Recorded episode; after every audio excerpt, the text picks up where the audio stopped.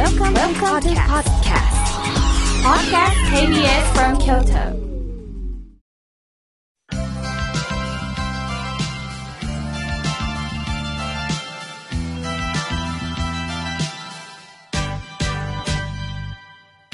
心が笑顔になるには栄養剤が必要ですあなたには心の健康の秘訣栄養剤はありますか？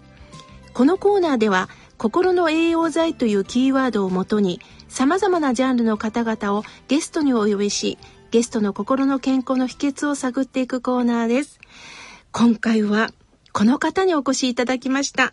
井村屋グループ株式会社代表取締役副社長兼上席執行役員の中島信子さんです。よろしくお願いいたします。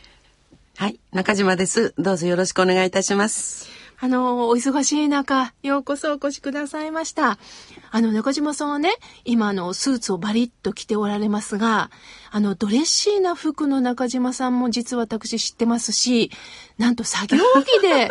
あの、ね、今屋さんに入ってくる中島さんも知ってるんです。はい、いろんなお顔があるのでね、えまずはプロフィールをね、紹介したいと思います。中島さんは、新潟県のお生まれ、はい、えー、11月生まれなんですね。そして、1975年4月に、イムレア製菓株式会社子会社へアルバイトとして入社された、これが福井県。あの、非常に興味があるのが、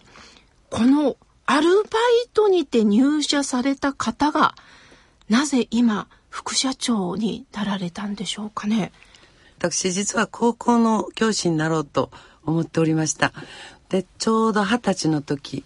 あの、北陸トンネルの事故に遭いまして、はい。で、その時に、あの、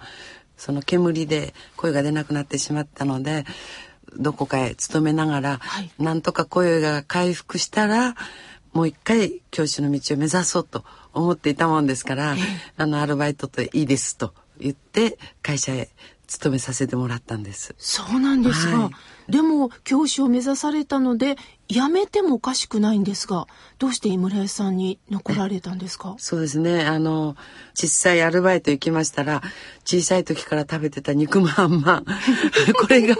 あの、あ、ここの会社だったんだと。それからアイスクリームとか、はい、ゆで小豆の缶詰もここだったんだと。そしてまたあの食品は、はい、その日常に女性がすごくあの身近なものですからいろんな方にお会いして楽しい話ができるんですね。うん、あ食品って面白いなって思い出したんです。でその時はまだアルバイトでしたからあの車に乗って配達もあったり、うん、それからお客様と一緒に小売店さん行って、あの商品の紹介をしたりとか、まあ、そういうこともしてたんですけどだんだんだんだん面白くて、あ、食品業界いいなと思ったんですよね。それで社員登用試験を受けさせていただいて、入社しました。そう、不思議ですね。出会いっていうのはね。また、井村屋の中にも、あの、私、アルバイトの時に、その、こういうふうに売ったらどうですかとか、こんな商品だったらもっといいと思いますって言ってたんですけど、うん、そういうのをちゃんと取り上げていただいて、うん、そしてきちっと上の方から「あの意見は良かったよ」っていうようなとてもフレンドリーだったのでそこに惹かれましたね。あ、これ面白いですよね。そうですか。その間、中島さんはご結婚なさったんですか？結婚して福井の方へ行ったんです。で、子供さんも3人生まれたって聞いたんですけど。はいえええ、おります。子育てしながらですか？そうですね。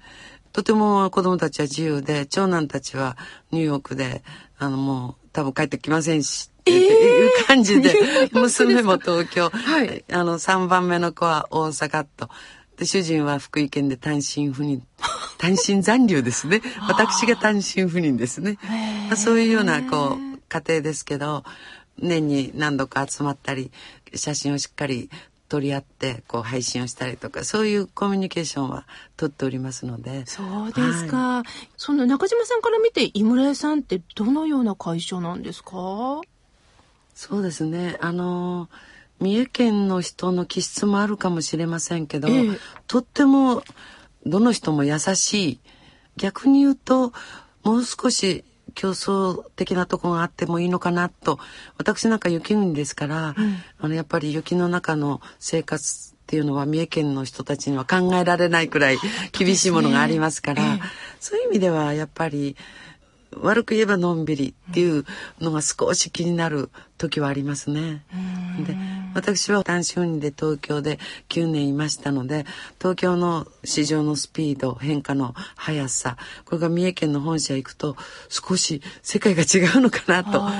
ただとっても人に優しいですね。それはあります。それから考え方がバラエティに富んでるですね。ああそうですか、はい。例えば。まああの進学のことで言えば三重県の中で英語の弁論大会で1位になったとそして日本の全国大会にも行った。そういう人たちでも親元を離れたくない。で高校出て、あの就職してそして早くあの自分の生活をしっかりやっていきたいっていう。普通のところですと大概どこでもいいから大学行きなさいみたいな、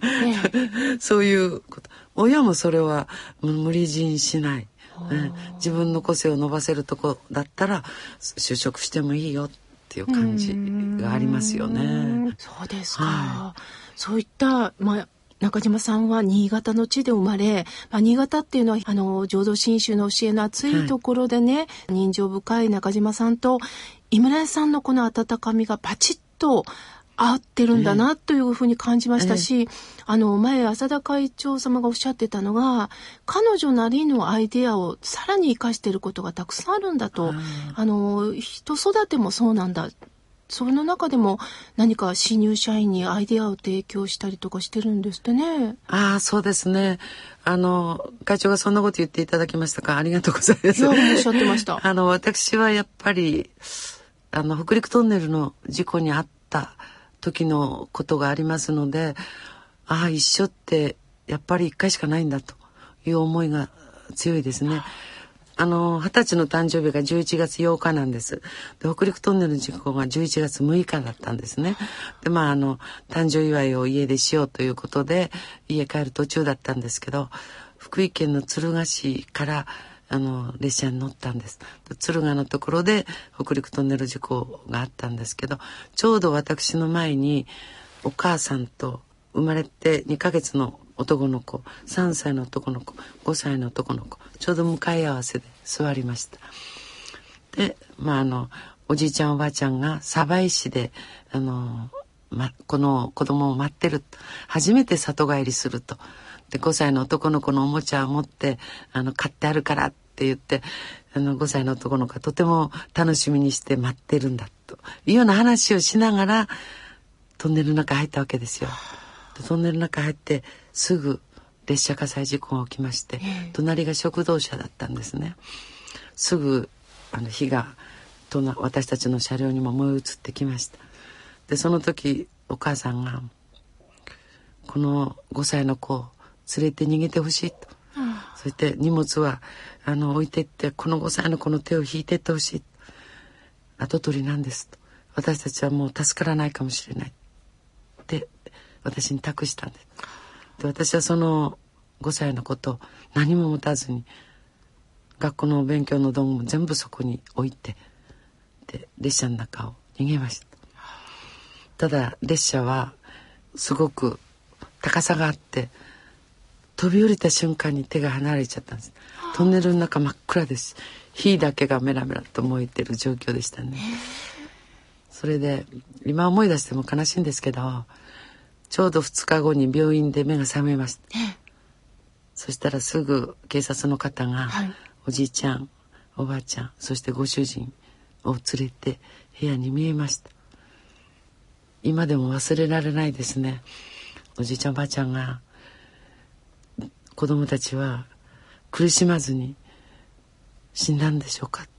て聞くんですその時に初めてああお母さんも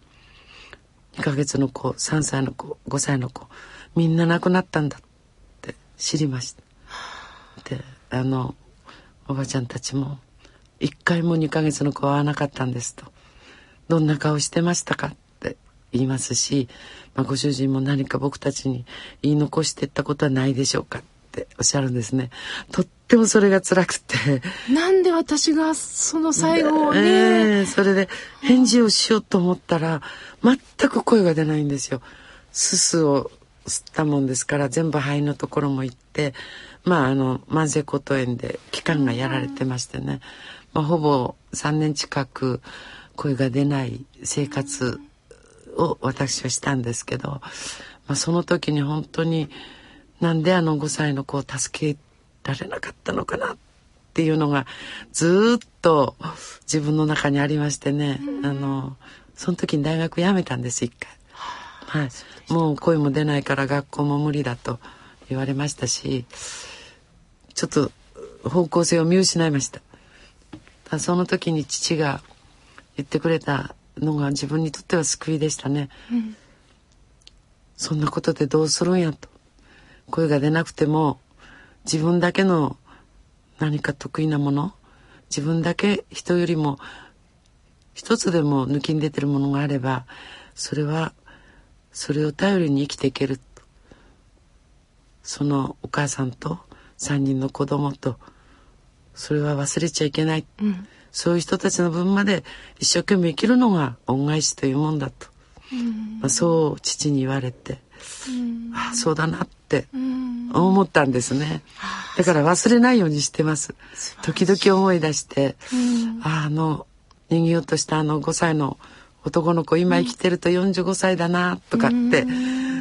思うんですよね。心の中で一緒に育ってますようん。ねね。あの、笑顔を出されるのはね、そんな悲しみを背負っておられるからなんだなっていうことを、そそうですか。今日ラジオを通じてね、そしてええ本当になんでここまで一生懸命仕事なさってるのかな。まあ、井村屋さんの近くに引っ越しておられるんでしょう、ええそうですね。ね、だから、はい普通ちょっと逃げたいじゃないのと思うんですが、でも本当にあの、え私はここで育てられたとお気持ちがね、はいあるんだなっていうふうに感じました。会社には本当にあの感じてますしまた社員一人一人に寄り添うっていうとまああの聞こえはいいかもしれませんけど社員一人一人一緒って一回しかないんだってどうせ一回しかないんだったらやっぱり成長してほしいし幸せを感じてほしいしまあそういうことで少しでも一緒に幸せを感じるそういう何かができたら私自身も嬉しいと思うんですよね。まあそういう気持ちはあの強いと思います。ねえ厳しさと優しさ、両方をね、持ちそられた中島さんです。まだまだお話聞きたいんですが、あっという間に時間が来ましたので、来週もう一度来ていただけないでしょうか？はい、わかりました。どうぞよろしくお願いいたします。ありがとうございます。本日のゲストは、井村屋グループ株式会社代表取締役副社長兼上席執行役員の中島信子さんでした。ありがとうございました。ありがとうございました。